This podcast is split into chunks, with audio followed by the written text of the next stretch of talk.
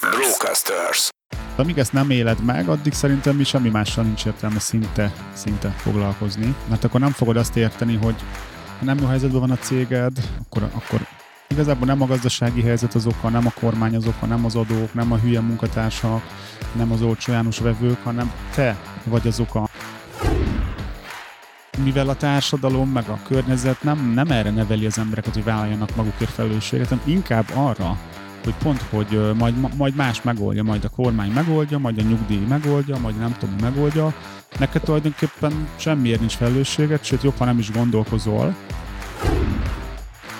A munkatársaknak is azt mondom, hogy ha ők úgy érzik, hogy mondjuk mennének előre, de még nem tudnak, mert nem tudom, mi valamit rosszul csinálunk vezetőként, akkor tegyék szóvá, stb. És valószínűleg lesz eredménye, mert nálunk tényleg van eredménye ezeknek a fejlesztési javaslatoknak. Ez itt a Vállalkozóból Vállalkozás Podcast Gál Kristóffal. Egy podcast mindazon vállalkozóknak, akik szüntelenül fejlesztik magukat, és így a vállalkozásukat is. Egy podcast olyan vállalkozóknak, akik szabadabban és nagyobb bőségben akarnak élni. Olyan vállalkozóknak, akik végre egyről a kettőre lépnének. A műsorvezető Sándorfi Adrián. Sziasztok, ez itt a Vállalkozóból Vállalkozás Podcast legújabb epizódja. Én Sándorfi Adrián vagyok, és velem van természetesen Gál Kristóf. Szia, Kristóf! Szia, sziasztok! Egy olyan témát hoztunk nektek, ami már nagyon sokszor felmerült az eddigi adásokban, és a legutóbbiban pedig konkrétan ki is mondta Kristóf a 100% felelősség elvét. Kicsit boncolgassuk majd ezt, mert sokszor felmerült már ez, hogy mindegy munkatársnál, mindegy cégvezetőnél egymás közti viszonyban folyamatosan 100%-os felelősséget vár el Kristóf. Azt gondolja, hogy így kell működni, és ebből számos olyan gondolatot tudunk most hozni nektek következtetésként, példaként, amit be lehet építeni egy cég életébe. Rengeteg vetülete van a felelősségvállalásnak munkatársi szempontból, cégvezetői szempontból, úgyhogy ezt fogjuk a mai adásban megvizsgálni. 100% felelősség elve. Kicsit bontsuk ki ezt, Kristóf, kérlek. Először ezt, hogy 100% felelősség elve, vagy totális felelősség elve, ezt is szoktam régebben használni. Ezt ilyen 2018 környékén mondtam így először szerintem. És az a lényege, hogy amíg egy vállalkozó, de igazából persze bárki más, de főleg vállalkozóknak mondtam ezt, hogy amíg egy vállalkozó nem ismeri azt fel, hogy totálisan felelős így a saját dolgaiért, tehát a cég helyzetéért, a saját életének a helyzetéért, az egészségért, tehát akármiért. Tehát, hogy amíg ez nincs megélve, tehát ez más dolog, hogy ezt hallod, és akkor jó, igen, ez jól hangzik, meg más az, hogy megéled. Tehát amíg ezt nem éled meg, addig szerintem mi semmi mással nincs értelme szinte foglalkozni, mert akkor nem fogod azt érteni, hogy ha nem jó helyzetben van a céged, akkor igazából nem a gazdasági helyzet az oka, nem a kormány az oka, nem az adók, nem a hülye munkatársak, nem az olcsó János vevők, hanem te vagy az oka annak, hogy miért olyan munkatársaid vannak, miért olyan vevőket vonz a céged, miért nincs jobb helyzetben, miért nincs tartalék a cégednek, miért nincs ennek olyan áraitok, amibe belefér bőven az adó, stb. Vagy mondjuk, hogyha nem jó az egészségi állapotod, és soha nem edzel, akkor miért nem oké az, hogy hát nincs időm edzeni, honnan lenne időm edzeni, fáradt vagyok, nem megyek, más sem megy, inkább dolgozok, inkább ezt sem. Tehát meg ez a mikor ennék egészségesen, alig van idő menni. Tehát, hogy amíg ezek a programok futnak, addig szerintem így nem lehet igazi érdemi eredményt elérni. Ez az egyik vetülete ennek, és ezt mindenkinek a maga szintjén szerintem a saját életével csinálnia kell, függetlenül attól, hogy vállalkozó-e. De vállalkozóknak ez szerintem különösen fontos. És a másik pedig az inkább egy ilyen céges, egy ilyen szervezeti vetülete ennek. Van is ez az elvünk, hogy ez a nem az én dolgom, tehát nincs olyan, hogy nem a te dolgod. Ez nem azt jelenti, hogy mindenkinek minden a dolga, tehát persze a posztoknak, kalapoknak, pozícióknak megvan a maga dolga, de ez inkább olyanra értendő, hogy ha látod, hogy nem tudom, kávés a konyhapult, akkor nem az van, hogy így inkább nem nézel oda, vagy megpróbálsz nem észrevenni, mert nem a te dolgod, de amikor töröd le, tök mindegy, hogy ki csinálta. Ez nem azt jelenti, hogy ha minden nap 70-szer neked kell csinálni, akkor nem kéne szóvá tenned, de hogy ne az legyen, hogy mert ebből lesz az, hogy végül mindenki félrenéz, és elkezd széthullani a cég. De például kommunikációban, ha neked mondok valamit, és aztán nem érted, akkor most ez kinek a felelőssége? És akkor erre szokták mondani, hogy ez ilyen 50-50, hát én rosszul mondtam, te rosszul érted, de hogy én erről azt tanultam, és ez tök jó nézőpont, hogy ez a 100% felelősség, hogy neked is 100% felelősséged, meg nekem is. Tehát nekem a mondónak is totális felelősségem van abban, hogy nem csak az, hogy én elmondtam, és hopp, onnantól a te dolgot, hogy megérted-e, hanem az én dolgom észrevenni, ha te nem értetted meg, és akkor mondjam el újra. Ha te meg nem hallottad, tehát hogy azt szerintem mennyiből az érthető. Tehát, hogy ne legyen az, hogy itt egymásra mutogatunk, kívülre teszünk felelősséget, hanem vállaljuk mindenért a felelősséget. Oké, rögtön eszembe is jutottak ilyen kommunikációs élethelyzetek, ahol én úgy éreztem, hogy átadtam azt a tudást, amit, vagy információt, amit át kellett adni, és a másik oldalon nagy csend várt. És akkor így valószínűleg az volt, hogy ott úgy nem értették, hogy mit mondok, de nem az lett az eredménye, hogy valaki vállalta annak a felelősségét, hogy ő is meg akarja érteni. Nyilván ez a kommunikációs rész, ez csak egy vetülete ennek a 100% felelősség elvének, de beszéljünk egy kicsit arról, hogy ez hogyan tud végiggyűrűzni a teljes csapat életén. Mit gondolsz arról, hogy egy munkavállalónak, mondjuk akár nálatok, vagy bárhol máshol, hogy lehetne meghatározni a felelősségi köreit, a felelősségi szintjeit? Tehát arra vagyok kíváncsi, hogy különböző vetületekben, szakmai, emberi, akár a csapathoz mért dolgok szemszögéből, mik a szintjei és mik a határai a felelősségnek egy munkavállaló esetén? Egyrészt szerintem ezeket le kell írni, tehát ma már azt mondom, hogy ezt olyan szinten kell leírni, hogy például mondjuk egy kalapban nálunk, például a menedzsereknek a kalapjaiban, ugye PPC menedzser, social media menedzser, tartalom menedzser, email marketing menedzser, így ugye ezek ilyen dokumentációk, hogy benne van, hogy mondjuk mik a te feladataid, azt hogy kell csinálni, stb. És hogy általában minden kalap végén van egy ilyen, hogy konkrétan leírva, hogy félreértés és ne essék, ezek mind a te felelősségeid. Például az, hogy mondjuk egy riport az elérjen az ügyfélhez úgy, hogy azt lássa is. Tehát, és ez le van írva szó szerint, ezek nyilván mind ilyen megtörtént esetek következtében lettek leírva, hogy nem ott ér véged a feladatot, hogy kiküldtél egy riportot, és majd azt mondod, hogy hát arra nem tettek, hogy nem olvastál. Ja, nem vettem észre, hogy nem küldte ki a szoftver. Én megnyomtam a gombot, nem tettek róla, hogy nem küldte ki a szoftver. Hogy ezt nem tudom elfogadni, hanem ha nem ment ki a riport, az a te felelősséged. Nem érdekel, hogy miért nem ment ki, és ez egy ilyen vicces példa, hogy ha nem tudsz más csinálni, akkor képeslapra írd rá a riportot, add föl postán, nézd meg, hogy megkapta-e, vagy vigyél egy csokor virágot, és egy üdvözlőlapra írd rá a riportot, de jusson el az ügyfélhez. És nem tudok semmit elfogadni, hogy mindenféleképp a te felelősséged. Ez például egy ilyen példa. De az is felelőssége jelen esetben mondjuk a te munkatársadnak, hogy tényleg, hogy elolvassa és megértse az ügyfél a riport tartalmát? Hát az, hogy mondjuk az, hogy megérkezzen hozzá, és hogy tudjon róla, hogy ott van, és a többi az igen. Oké. Sok ilyen eset van, én is tapasztalom ezt, hogy egy-két próbálkozás után, vagy egy próbálkozás után valamiben megáll valaki, hogy hát én elküldtem az e-mailt. És utána mi van, hogyha nem ment tovább a dolog? Akkor fel kell hívnod, akkor utána kell menned, képeslapot kell írni neki, és a többi, és a többi. Nekem az a régi iskola példánk, amit most már hát lehet, hogy majdnem 10 éve használok.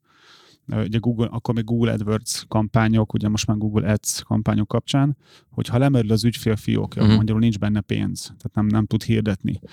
És akkor ezért rengeteg ilyen eset volt, de hát szóltam, de hát küldtem levelet, de nem tölti fel, mondom, de és nem az a feladatnak nem az a lényege, hogy te szólj, hanem az a lényege, hogy legyen feltöltve a fiók. És ez egy ilyen más, mint a hagyományos gondolkodás, ahol így mindig így dobáljuk a felelősséget, és a lehető legkevesebbet akarom tenni. Én szóltam, hát az, hogy az ügyfél nem tölti fel, nem tettek. Jó, de megértetted vele? Biztos, hogy érti, hogy ennek mekkora a súlya? Megkérdezted, hogy miért nem tölti fel? Tehát, vagy csak egyszerűen letudtad, hogy dobod le a felelősséget. Én mégis sem szóltam, a többit meg lesz arra, már bocsánat. Tehát, hogy könnyű ebbe belesodródni, de ma már ezeket mind elkezdjük leírni, hogy ne legyen ebből félreértés. Tehát amikor azt mondod, hogy leírjátok a felelősségi határokat, akkor konkrétan itt azt lássuk, hogy konkrét példák, konkrét esetek, szituációk szintjén le van írva az, hogy bizonyos helyzetekben meddig terjed a felelőssége egy munkatársnak. Jól értem? Hát akár igen, itt ez nagyon fontos, hozzáteszem, mert így gondolkoztam, hogy ez hogy hangozhat, hogy ennyire hülyének nézzük a munkatársakat, hogy mi. Nem erről van szó, mert szerintem ehhez nem kell rossz hozzáállásúnak lenni, hanem egyszerűen szerintem nem az a szokásos, amit mi csinálunk, hanem szerintem az egész világ, meg a legtöbb cég, meg a legtöbb helyen, szerintem inkább az a normális, hogy így a lehető legkisebb felelősséget próbálja mindenki magára venni. És hogy ezt meg kell szokni, hogy nálunk más van. És szerintem amúgy ez az oké, meg az embereknek is szerintem jobb, hogy tudnak felelősséget vállalni, de hogy azt teljesen el tudnám fogadni, hogy mondjuk itt a report kapcsán, hogy ő teljesen jó szándékon azt hiszi, hogy végül is ő, ha kiküldte a riportot, vagy ő megnyomta a gombot a szoftverbe, akkor ő rendben van. Tehát ezt úgymond meg kell tanítani szerintem a legtöbb embernek, hiszen nem erre szocializálódunk, hogy nálunk egy kicsit magasabban van a léc. Tehát, hogy ezt nem egy ilyen degradálásnak gondolom, de így a félreértéseket elkerülhetjük.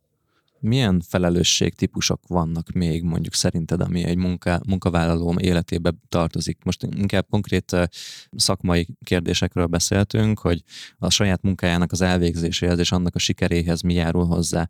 De gondolok itt például arra, hogy egymással hogy viselkedünk, viselkedési kérdések, olyan dolgok, amik a cég nagy egészével függenek össze. De tudsz esetleg még olyan példákat mondani, ahol felmerül a felelősség helyzete? Hát például én akár ilyen abszolút operatív dolgok, hogy mondjuk van egy projekt, amin kéne valakinek dolgoznia, és megáll a projekt. És akkor miért áll a projekt? Hát mert nem tudom az X-et. És akkor jó, de tettél valamit azért, hogy megtudd? Hát végülis nem, mert hát most honnan? Jó, de szóltál, hogy nem tudod az X-et? Nem szóltam. És akkor mit gondoltál, hogy mi lesz a következő lépés? Tehát, hogy akkor most ez a projekt, ez így annyi? És hogy, tehát én azt látom, hogy mivel a társadalom meg a környezet nem erre neveli az embereket, hogy vállaljanak magukért felelősséget, hanem inkább arra, hogy pont, hogy majd más megoldja, majd a kormány megoldja, majd a nyugdíj megoldja, majd nem tudom, mi megoldja. Neked tulajdonképpen semmiért nincs felelősséget, sőt, jobb, ha nem is gondolkozol. És mi pont ennek a totál ellenkezőjét csináljuk, hogy igenis gondolkozzon mindenki, és ne csak úgymond ilyen mechanikusan tegye a dolgát, hogy mondjuk mondok egy példát. Csináltuk azt, hogy voltak rendezvényeink, meg lesznek is, és utána az egyik kolléga felhívja a rendezvény résztvevőket, biztos téged is felhívtak, ha igen, voltál nálunk, igen, hogy tetszett, és megpróbálunk véleményt kérni. És ennek az egésznek a célja az, hogy végül ezekből a véleményekből legyen olyan anyagunk, amit fel tudunk tenni mondjuk a honlapunkra, mondjuk a fotóddal, a neveddel, a céged nevével, meg azzal, hogy mit gondolsz rólunk, vagy arról az adott valamiről. Tehát, hogy ez a cél. Nem az a cél, hogy felhívjunk, és te mondj valamit, és leírjuk, és aztán ezt berakjuk egy fiókba. De hogy elkezdtem azt észrevenni, hogy nagyon sok idő megy el ezekre, és hogy nagyon sok olyan ilyen vélemény keletkezett, amit egyértelműen nem tudunk használni semmire. Mert visszajelezte a kolléga, hogy csomóan igazából nem tudnak semmit mondani, ilyen egy-két szót mondanak, és akkor ő megpróbált abból írni egy ilyen 50 szavas valamit a két szóból.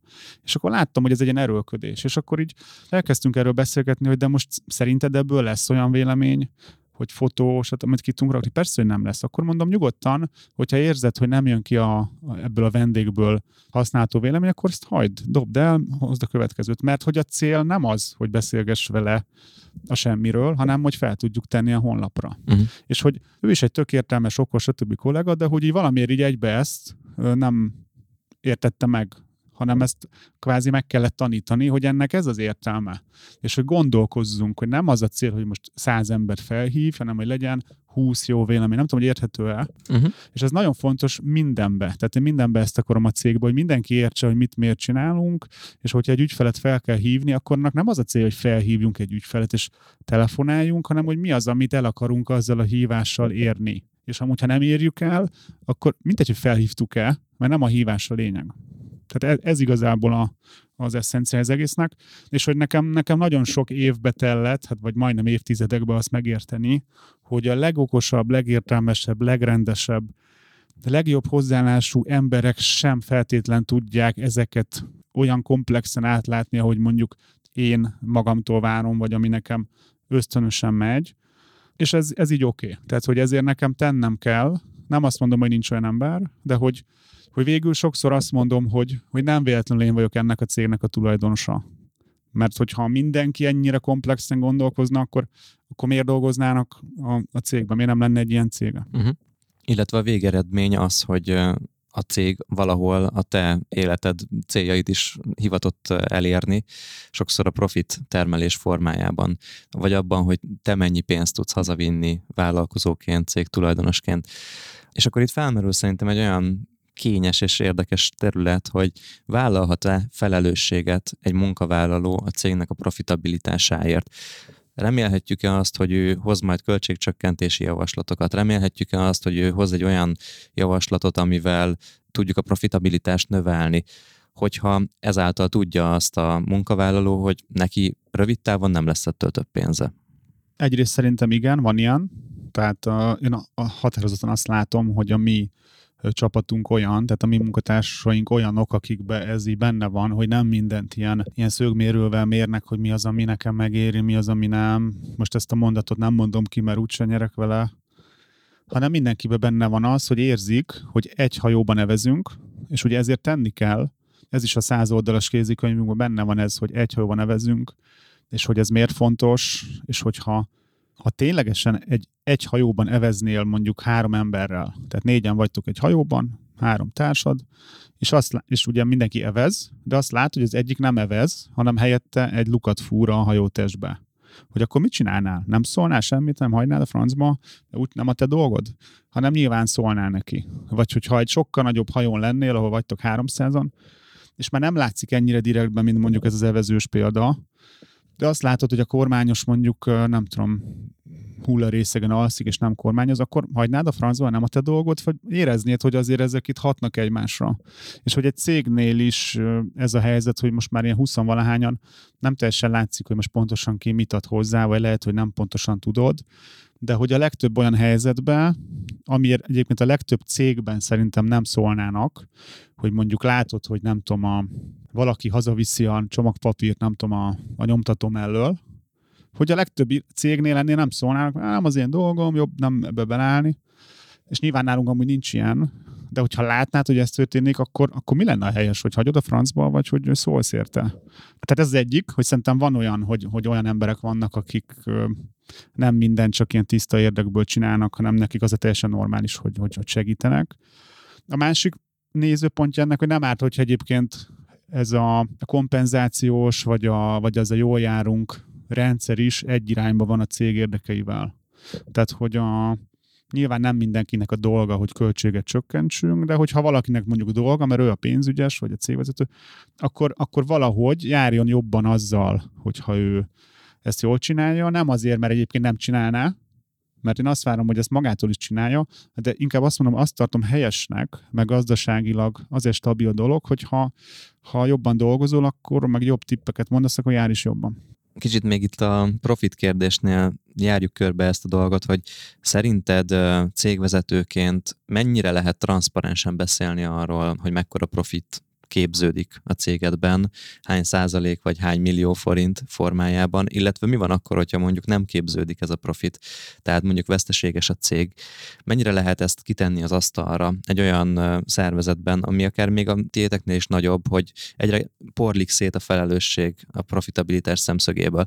Azért is kérdezem, mert van ez a vállalkozói magány, aminek a vége nagyon sokszor az, hogy egy ember vállát nyomja, annak a felelőssége, hogy a végeredményben ez egy profitábilis, jól működő cég legyen, ez pedig a tulajdonos. Uh-huh. Szóval hogy lehet ezt kitenni szerinted az asztalra? Egyrészt, hogy kinek a felelőssége, szerintem tök fontos. Szerintem összességében pontosan egy embernek kellene, hogy ez a munkájának a része legyen, hogy milyen profitábilis a cég, és ez az első számú vezető szerintem. De az nem azt jelenti, hogy ugye mivel hogy 100% felelőssége, tehát mindenki felel azért, hogy profitábilisak legyünk, mert ha ezt jól érti mindenki, ez az egyhajó témát, akkor azt is megértheti mindenki, hogy ha nem lesz profitábilis a cég, akkor nem lesz cég, akkor nem lesz neki sem munkája. Mm. Tehát hogy lehet, hogy nem olyan közvetlen a kapcsolat, de én olyan emberekkel szeretnék együtt dolgozni, akikkel erről lehet normálisan beszélni, hogy hát tehát mi például a 20% profitra törekszünk, hogy benne is van leírva például a 22-es tervünkben, hogy mennyi a bevétel cél, és hogy mekkora profit arány mellett jó ez a cél. Mm. Tehát, hogy folyamatosan figyelni kell rá, hogy profitábilis legyen a cég, különben nem lesz cég. És ez megint olyan, hogy ez nyilván egy kényes témának tűnhet, de hogyha valaki szerintem tisztán játszik, tehát, hogy korrekt, meg nem húzza le a munkatársait, és tényleg jó a szándéka, amilyen szerintem én vagyok, hogy folyamatosan dolgozom azon, hogy tudnánk egyre többet és többet és többet adni. Nyilván az bele van kódolva egy vállalkozásba, hogy nyilván aki ez azért az egészért felel, meg akár a vagyonát, meg a mindennét, meg akár az egész életét erre tette, az nyilván sokkal többet fog keresni, mint az, aki mondjuk egy jó fizetésért dolgozik. Tehát, hogy aki ezt nem érti, az szerintem valami nem stimmel, de nyilván ezért tenni kell, hogy ezt normálisan át lehessen beszélni.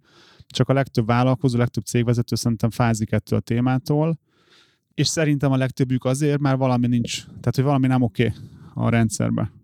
Tehát, hogy érzi azt, hogy mondjuk nem fizeti meg rendesen a munkatársait, vagy nem teljesen az igazat mondja. Tehát nekem az a tapasztalatom, hogy nálam is az volt, az én cégemben is, hogy amíg fáztam a transzparenciától, az mindig azért volt, mert valami nem stimmelt. Tehát voltak ilyen nem stimmelő dolgok, és most úgy érzem, hogy nem nagyon vannak ilyenek, tehát nincs okom bármiért akár szégyenkezni, vagy ilyesmi. És az akkor is megállja a helyét szerinted, hogy lehet ezt transzparensen kezelni, hogyha kifejezetten magas már ez a profit szint, és hogy van már egy olyan élmény ebben, hogy olyan mértékű szinten tér el a tulajdonosnak és a munkavállalónak a keresete, hogy az már nagyságrendekkel nagyobb, hogy erről lehet akkor is szerinted nyíltan beszélni, és attól még ugyanúgy el lehet várni a munkatársaktól, hogy tartsák ezt a nagyon magas profit szintet? Egyrészt szerintem a 20% az nem magas, tehát én azt szoktam mondani, hogy szerintem ez egy normális, tehát nem egy ilyen extrém, meg nem egy ilyen kizsákmányoló szint. Nyilván ehhez olyan emberek kellenek. Tehát nekem ezzel jelenleg a mostani csapatunkkal nem érzem, hogy ebből hogy bárkinek a fejébe, vagy bárkiben ez frusztrációt okozna, vagy bárki magába azt mondaná, hogy a kurva anyád, mert nekem, hogy te ennyit kereselél, meg ennyit. Nyilván mindenki látja a számokat, mivel látszik, hogy mennyi a bevételünk, látszik, hogy mi a profit cél, látszik, hogy elérjük, tehát ezek nem olyan bonyolult számítások, meg nálunk minden tiszta, tehát ez teljesen egyértelmű. Nekem ez az a hozzáállásom, hogy én ebben teljesen transzparens vagyok, de nem dörgölöm minden héten mindenkinek az orra alá, hogy amúgy mennyi profitot csinálunk, mert igazából nincs értelme. De nem azért, mert ettől félek, hanem most nem nyernénk vele semmit. Oké. Érdekes és fontos erről beszélni szerintem, és azért azt gondolom, hogyha ezt valaki bátrabban felmeri vállalni a saját szervezetében, hogy mekkora a profit, vagy hogy kell erre törekedni, akkor váratlanul be tudnak kapcsolni a fogaskerekek a munkatársak fejében, amiből tök jó ötletek tudnak születni, úgyhogy szerintem ezzel érdemes élni. Én egyébként a mai megértésemmel azt csinálnám, vagy nekem az a hozzáállásom, hogy mivel tudom, hogy az én szándékaim jók, és hogy én úgymond tiszta vagyok, és hogy megérdemlem azt, amit elértünk, tehát nincs ezzel problémám, és úgy érzem, hogy mindent megteszünk mindenkiért, hogy ő is a lehető legtöbbet keressen. Ezért, hogyha ezzel a környezettel azt érezném, hogy valakiben van egy rossz szándékú, egy ilyen rossz szájíz ezzel kapcsolatban, hogy ez én miért keresek ennyit, meg ő miért, annak biztos, hogy lenne következménye, mert nem tudok rá olyan magyarázatot adni. Tehát lenne olyan beszélgetés, azt mondom, ez tök oké. De hogy lenne olyan beszélgetés is, vagy olyan információ, amit mondjuk megtudok, hogy ilyenről beszél valaki, ugye rossz szájízzel, rossz mindsettel, rossz szándékkal, az biztos, hogy nem hagynám. Nem azért, mert nem lehet ezekről beszélni, hanem hogy van az a mód, ahogy nem lehet. Rendszeresen előkerül ez a kérdés, hogy hogyan tudjuk körülvenni magunkat olyan munkatársakkal, akik beleilleszkednek ebbe a szellemiségbe, és amiről most beszélünk, az is egy olyan szempont, hogy képes legyen felelősséget vállalni valaki önmagáért és másokért is, de elsősorban nyilván önmagáért, és ezt 100%-osan tegye. De ez egy olyan mély dolog, amit kifejezetten nehéznek tűnik egy kiválasztási folyamatba beépíteni. Hogy működik nálatok ez, hogy fel tud mérni egy kiválasztási folyamatban, hogy megfelelő embert találsz-e felelősségvállalás szempontból? Ugye a kiválasztás amennyiben ott ér véget, hogy 3 hónap próbaidőnek a vége, tehát onnantól, hogy valaki beadja a jelentkezését, mondjuk a próbaidő végéig, hát azért az annyira sok idő, meg annyira közeli kapcsolat, hogyha ezt megfelelően csináljuk, akár a kérdőívben, akár az interjúkban, akár a próbamunka, próbanap, próbaidő során, hogyha ez cél, hogy észrevegyük, hogyha nem megfelelő működés van valakinél, akkor ezt észre lehet venni. Az egy nagyon jó nézőpont, amit én is nemrég tanultam, hogy ezt senki nem tudja igazából megmondani, hogy ki fog beválni. De azt, hogyha elég régóta csinálja valaki, vagy mondjuk eléggé kitanította magát a témában, azt relatíve könnyű megmondani, hogy mi az, ami biztos, hogy nem fog beválni, vagy hogy ki az, aki biztos, hogy nem fog beválni. Tehát, hogy nem tudom én sem megfogalmazni, hogy a 23 munkatársam pontosan miért jó, és hogy akkor a következő 23 az pont olyan lesz, mint ők, mert hogy az a jó, de azt már nagyon jól meg tudom mondani, hogy ki az, aki nem lesz jó. És valójában ezt keressük, hogy derüljön ki a lehető leghamarabb, tehát akár a beadott jelentkezésnél, akár a kérdőív után, akár az interjún, akár a próbaidő második napján, hogy derüljön ki, hogy nem lesz jó, és azonnal döntsünk. Igazából ez a játék lényege. Nem tudsz többet tenni. Mi van akkor, hogyha a felelősség igazából tényleg papíron nem az enyém, mint munkavállaló? Tehát mondjuk nem nekem kell elküldeni azt a riportot. De tudom azt, hogy nem küldte el az illető a riportot. Tudom azt, hogy mondjuk az nincsen jól megcsinálva, nincsen jól kitöltve. Valami hiba csúszik a rendszerbe, és nem szólok. Akkor mi van velem? Akkor én nem vállalom a felelősséget? Holott másé a felelősség elsősorban papíron? Ez tök jó kérdés.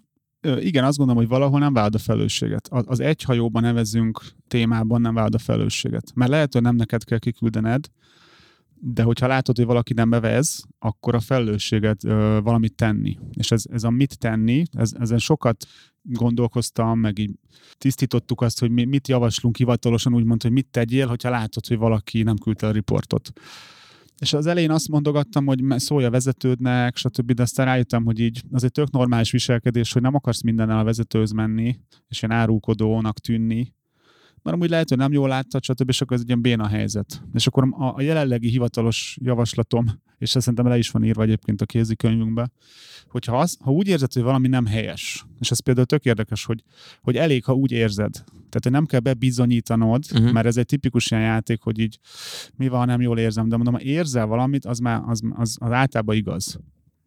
Hogy két lehetőséged van, valamelyiket mindenképp csináld. Tökre megértem, ha nehéz oda jönnöd hozzám, vagy bárki vezetőhöz, és ezt elmondani, mert ez akár lehet tényleg ilyen fura is. De az, hogy ahhoz az emberhez nem mész hozzá, akinél érzékeled, arra már nem tudok elfogadni semmit. Hanem, és itt egy példát szoktunk hozni, hogyha, mit tudom én, neked megtörtént eset, hogy munkaügyi papír, mondjuk, ami nem tudom, rajtam valakinek a bére, és tudod, alá kell minden hónapban írni ezeket a bérpapírokat. És hogy akinek a feladata volt ezeket aláíratni, ugye ez egy bizalmas dolog, nekem teljesen evidens lenne, hogy ezt nem adom senkinek oda, hanem ezt személyesen én ezeket aláíratom, hogy csak én lássam, meg mindenki sajtját. De hogy valakinek odaadta valaki, és ilyen futárszerűen egy másik munkatárs hozta, vitte a papírokat. Tehát magyarul simán megnézhette bárki. És hogy az a kérdés, hogy aki ezt látja, akkor magának annak, akit futárnak használnak, kéne szólni, figyelj, ez nem oké, hogy ezeket a papírokat velem küldözgeted. Tehát, hogy elvárnám, hogy ezt megtegye azzal kapcsolatban, hogy figyelj, láttam valamit, csináltál, ez így tuti, hogy oké. Mert lehet, hogy rosszul látta. Tehát, hogy nem az a lényeg, hogy egyből itt jelentgessük egymást, hanem az, hogy jól működjünk. Tehát mondjuk szólsz az illetőnek, hogy figyelj, szerintem nem helyes, ezt miért csináltad, mi a magyarázata. Na és attól függően, hogy ott mi történik, esetleg szólsz még egyszer, szituáció függő, de ha azt látod, hogy szóltál, és utána is mondjuk, ha le van írva az irányelvünkben, hogy nem megyünk rövidnadrágba megbeszélésre, ügyféllel, és valakit látsz rövidnadrágba menni, akkor szólsz neki, hogy figyú, ezt vágod, hogy van egy irányelvünk, ami ezt nem engedi meg. És ha azt mondja, hogy leszarom az irányelvet, akkor már akkor elvárnám, hogy menj oda egy vezetőhöz, hogy ezt mondd el. Vagy azt mondja, hogy oké, és legközelebb hosszúban jön, akkor lehet, hogy elkerülte a figyelmet, az oké. Tehát ha valami nem jól működik, akkor ne hagyjuk annyiba, ez a lényeg. Annyi olyan helyzetet láttam már szerintem, ahol egy csapat pontosan tudta azt, hogy valahol egy másik csapat hülyeségeket csinál, vagy rosszul dolgozik, vagy az ő vezetőjük hülye, és nem tudom, olyan dolgokat csinál, ami miatt ugye az egész szervezetnek rossz. És ez egy annyira nehéz szituáció, hogy... Ez nem az én dolgom kategória. De hogy... Most mit szóljak én a másik csapatért? De engem nagyon zavar, mondjuk, mint a csapattagja. Látom, hogy hülyeségeket csinálnak, rosszul dolgoznak, stb. De mondjuk egy olyan hierarchikus ugrást kellene megugranom, ahol egy nálam magasabb pozícióban lévő valakihez kellene szólni. Ezek olyan kemények tudnak lenni ezek a helyzetek, hogy most menjek oda egy másik csapat vezetőjéhez, és mondjam el neki, hogy ti egyébként rosszul dolgoztak. Ez egy nagy hierarchizált rendszerben sok szint mellett nekem nagyon veszélyesnek is tűnik, amit az előbb elmondtál, mert valójában, ha én lennék ebben a helyzetben, veszélyeztethetem a saját pozíciómat, és így kerülök bele a nem az én dolgom kategóriába. Igen. Nem voltam soha ilyen helyzetben, tehát nem azt mondom, hogy ez könnyű, de hogy az ideális viselkedés az, és nem azt mondom, hogy én ezt bemerném vállalni, de hogy mondjuk azt, hogy ideálisan viselkedek, én azt csinálnám, hogy valahogy megpróbálnék lépni, beszélni valakivel, akinek ez releváns, vezet, stb. És ha ott olyan elutasítást kapok, vagy akár nem tudom, még engem rúgnak segbe, tehát úgy érezném, hogy ez nem megy előre, akkor eljönnék attól a cégtől. Oké. Okay, szerintem ez a... Most nyilván ezt így mondani könnyebb, de én ezt csinálnám. Tehát én olyan kultúrát próbálok kialakítani a Click Marketingnél, és tényleg ezt tök komolyan gondoljuk, és az összes vezető, aki van már, meg én is ezt full komolyan gondolom, hogy bárki bármit elmondhat nekem, bármilyen javaslat, soha nem lesz senki segbe rúgva azért, hogyha érezhetően jó szándékból valamit akar. A legrosszabb az lehet, hogy azt mondjuk, hogy figyú, te nem láttad azt a nézőpontot, amit mi, és ennek a fényében ez így ez.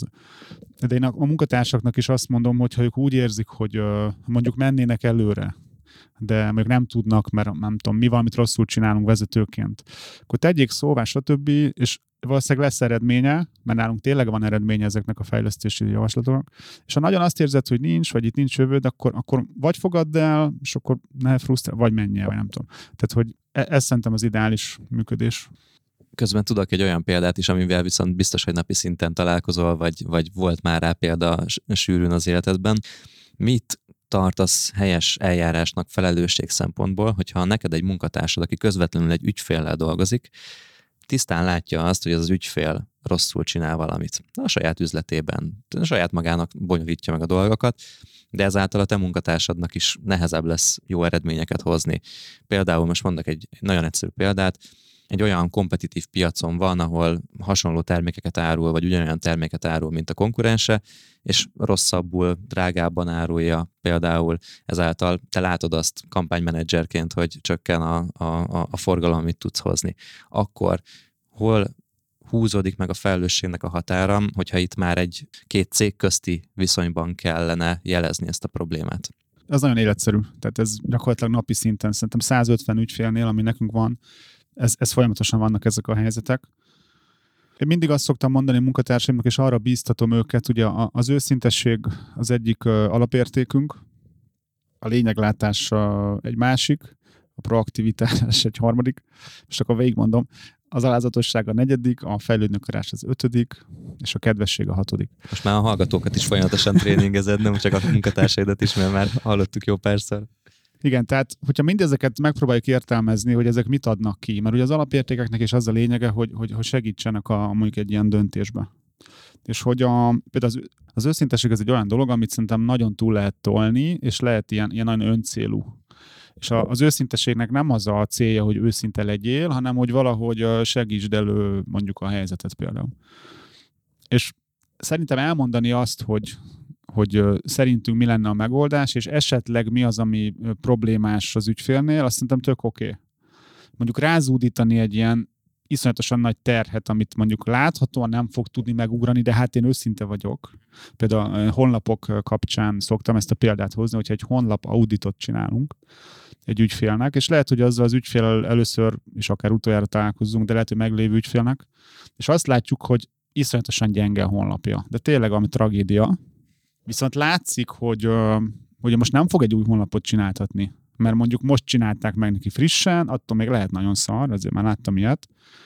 Vagy látszik, hogy olyan összetett a probléma, hogy a komplexitását ez a cég, akinek ezt mondjuk nem tudja megugrani. Akkor például ne zúdítsd rá azt, hogy figyú, szar az egész úgy, ahogy van, kell egy új honlap, nem is mondok semmit. Tehát, hogy ez nem jó, mert igazából ledobja a láncot az ügyfél, és ezzel nem segítünk neki, és el fog menni lehet egy másik céghez, aki meg nem mondja meg neki a valóságot, és végül mi is megszívtuk, már vesztünk egy ügyfelet, az ügyfél is megszívta, már nem kap segítséget, akkor legyen az, hogy ahelyett úgy új honlapot javasolsz, mondd azt neki 3 ilyen pici tippet, amit mondjuk meg tud valósítani, hogy figyú, ezen a landing oldalon, ha ezt megváltoztatod, ez tök jó lenne. Meg tegyél be egy pop-upot, ami nem tudom, 3 perc. És akkor ezt megcsinálja, lesz egy kis sikerélménye, látja, hogy működik, amit mondtunk, akkor mondhatsz neki még 2 tippet, és végül lehet, hogy le tudjuk végül cseréltetni a honlapját, mert mondjuk annyi pénzt hoz neki az a néhány változás, meg a hite megjön, hogy tudunk fejlődni. És hogyha berugod az ajtót az elején, hogy szar az egész, és lehet, hogy egyébként az ő büszkesége, akár az a honlap, mert hogy ő mondta meg, hogy milyen legyen, akkor az egész, te teljesen összetöröd a szituációt, és nem az a baj, hogy mi ezzel vesztünk egy ügyfelet, csak az egyik baj. A másik baj, hogy az ügyfelet is megszivatod, mert megfosztod magát, vagy őt tőlünk. Úgyhogy ez talán egy ilyen példa, ami válaszol. Elég komoly pedagógiai érzékkel azért az, hogy ezt valaki így végig tudja tolni egy vállalkozón, egy másik cégben, de értem a... De én abszolút az a tapasztalatom, hogy ezt én át tudom adni a munkatársaimnak. Nyilván ők eleve nagyon hasonló értékrendűek, mint én, meg gondolkozások a legtöbben, és hogy egy picit ezt megfűszerezve ezekkel a nagyon ugye, hosszú, vagy régi, meg nagy tapasztalatokkal, hogy nyilván 200 ilyet csináltam, tök jól tudják alkalmazni, és ők is érzik, hogy igen, tényleg ezt kell csinálni, és tényleg ez működik, hogy nem, tehát hogy az őszintesség alapérték se azért van, hogy ha kell, hanem mindig mindent mondj össze-vissza, hanem hogy észre kell használni. És akkor félig el is jutottunk egy olyan ponthoz, ami szerintem szintén a ti cégeteknél egy nagyon reális helyzet, de ezt aztán végképp más cégekre is nagyon jól lehet alkalmazni, hogy mennyiben a felelőssége egy ügyfélmenedzsernek, vagy egy olyan munkatársnak, aki ügyfelekkel dolgozik, hogy megtartsa az ügyfelet a cég számára. És hogy ezt hogyan lehet körbebástyázni olyan szabályokkal, elvekkel, stb. Eszközökkel, ami biztosítja azt, hogy ezt a fajta felelősséget viselje és tudja is tartani a munkatárs. Erről most az jut eszembe, hogy van a Netflix könyv, aminek azt hiszem az a címe, hogy az a szabály, hogy nincs szabály. Ezt ajánlom mindenkinek. De most elég úgy hallottam, bajban van a Netflix, mert pár hét alatt ilyen több millió ügyfelet vesztett, de hát biztos megoldják. Tehát ott az a kultúra, hogy, és ez megfogott, és azt hiszem tök fontos, hogy bizonyos cégeknél, tehát nem minden cégnél működik ez. Tehát lehet, hogy egy építőipari, nem tudom, kivitelező cégnél ez nem működne, hanem ez lehet, hogy ilyen tudás alapú, tehát a Click Marketinghez hasonló cégnél működne, ezt fenntartom, de hogy azt írták ők, hogy ők nem azt akarják megmondani, hogy pontosan valamit hogy csinálj, meg hogy pontosan hogyan dönts, hanem ilyen keretrendszert adnak. Tehát a határokat megmondják, hogy kb. Milyen szempontok alapján dönts. És én is inkább ezen a vonaton ülök, hogy ezeket a szempontokat adjuk meg. Nyilván vannak olyan helyzetek, amikor megmondom, hogy ha ez van, akkor így kell dönteni, de hogy inkább az ügyfél munka sokkal ilyen soft, tehát hogy nehéz megmondani konkrétan, hogy mikor mi a jó megoldás. Én mindig azt mondom, hogy például azt el kell tudnunk dönteni, hogy egy ügyfél az rossz ügyféle. A rossz ügyfél az azt jelenti, hogy annyi mindent kér, amit már nem hajlandó megfizetni azt, amit tőlünk amúgy elvár, mondjuk nem jó vele együttműködni, akadékoskodik, és ilyen tipikus szituk, hogyha látod, hogy ő hív, akkor rosszul vagy tőle, hogy föl kell venni a telefont, vagy ha neked kell felhívnak, attól vagy rosszul. Tehát ha kialakul egy ilyen helyzet, akkor én azt javaslom, hogy ne tartsuk fenn. Mondjuk adjuk oda egy másik munkatársnak, hát ha ő kijön vele, vagy inkább akár engedjünk el egy ügyfelet. Tehát ez például nálunk így, ezzel elég sokat foglalkozunk, hogy ezt vegyük komolyan, ugyanakkor ne essünk át a ló másik oldalára, hogy az első problémánál rúgdossuk ki az ügyfeleket, most senkinek nem jó. Egyébként a munkatársak azokkal, akiket kezelnek ügyfelek, ugye ott egy direkt érdekeltségi viszony van. Tehát ha elvesztesz egy ügyfelet, akkor tulajdonképpen kevesebbet keresel, mert az utána járó bónusz részt nem kapod meg. Most lehet, hogy lesz egy másik, de ha mindig elvesztegetsz ügyfeleket, nyilván azt már a cég se hagyná, tehát nem hagynánk, de hogy magadat is szivatod, már akkor egy új ügyfelet hozzunk, adunk is neked egy hasonló ügyfelet, sokkal több munka van vele az elején. Tehát, hogy erre szoktam azt mondani egyébként, hogy ha a gazdasági dolgok egy irányba mutatnak mindenféle szándékkal, tehát, hogy a munkatárs is érzi, hogy ő ugyanazzal jár jól, amivel a cég jól jár, tehát, hogy megtartjuk az ügyfeleket, akik amúgy egyre több mindenért egyre többet fizetnek nekünk. Tehát mindenki, minden szinten a menedzser, a vezető, a cégvezető, a tulajdonos, mindenki ugyanazzal jár jól. Igazából, ha ez rendben van, akkor utána már nagyon picit kell hozzátenni, mert hogy tehát akkor szokott gond lenni, ha ezek nincsenek rendben. Tehát ha azt érzi egy munkatárs, hogy minél több ügyfelem van, annál többet szívok, ugyanannyiért, akkor az nem oké. De ha azt látja, hogy egyre több ügyfelem van, egyre többet keresek, meg amúgy az ügyfelek is egyre jobbak, tehát akkor ezek nem kérdések. Oké, tehát akkor itt azért alapvetően a teljesítménybérnek a szerepe is bekapcsolódik ebbe a képbe. Rendben. Zárásként egy nehéz témát képzeltem még el, ez pedig a különböző hibázásoknak a kezelése, illetve az ezekből fakadó büntetések, szankcionálások. Hogy miért függ össze ez a felelősségekkel, mert hogy alapvetően azért is vállalunk felelősséget, hogy jól végezzük a munkánkat, hogy megcsináljuk azokat a dolgokat, amivel megbíztak minket, és hogy olyan körülményeket teremtsünk, amiben a munkatársaink is tudnak jól dolgozni. És vannak olyan helyzetek viszont, ahol hibázunk, és akár az ügyfélvesztés lehet a következménye, akár az lehet a következménye, hogy nagyon kellemetlen helyzetbe kerül bárki, a cégvezető vagy egy munkatárs. És az egy dolog, hogy vállalja a felelősséget a munkatárs, és azt mondja, hogy oké, én voltam a felelős, én hibáztam. De mi van ebben a pillanatban, amikor megtörténik szerinted a hiba? Akkor ott a felelősség kérdése hogyan merül fel, és hogyan lehet azt onnan helyesen irányba tenni? Szerintem itt is nagyon fontos a céges kultúra, meg hogy a cégvezetés, nem csak a cégvezető, általában akik vezetik a céget ilyen-olyan szinten, hogy ők milyen kapcsolatban vannak a munkatársakkal, mennyire szoros ez a kapcsolat, mennyire látnak rá, mennyire vannak napi viszonyban akár. Nekünk természetesen leírt irányelvünk a kézikönyvben, hogy hibázni szabad, teljesen oké. Ugyanazokat hibázni többször, az teljesen nem oké. Tehát nem az a baj, ha hibázol, mert a fejlődésbe bele van kódolva, hogy folyamatosan hibázunk, megyünk előre, olyan dolgokat csinálunk, amit még nem, hibázunk, oké. Új munkatárs vagy, próbálsz érvényesülni, először csinálod, elrontottad, oké. Negyedszer csináld ugyanazt, tökre nem oké. Tehát ez le van nálunk írva.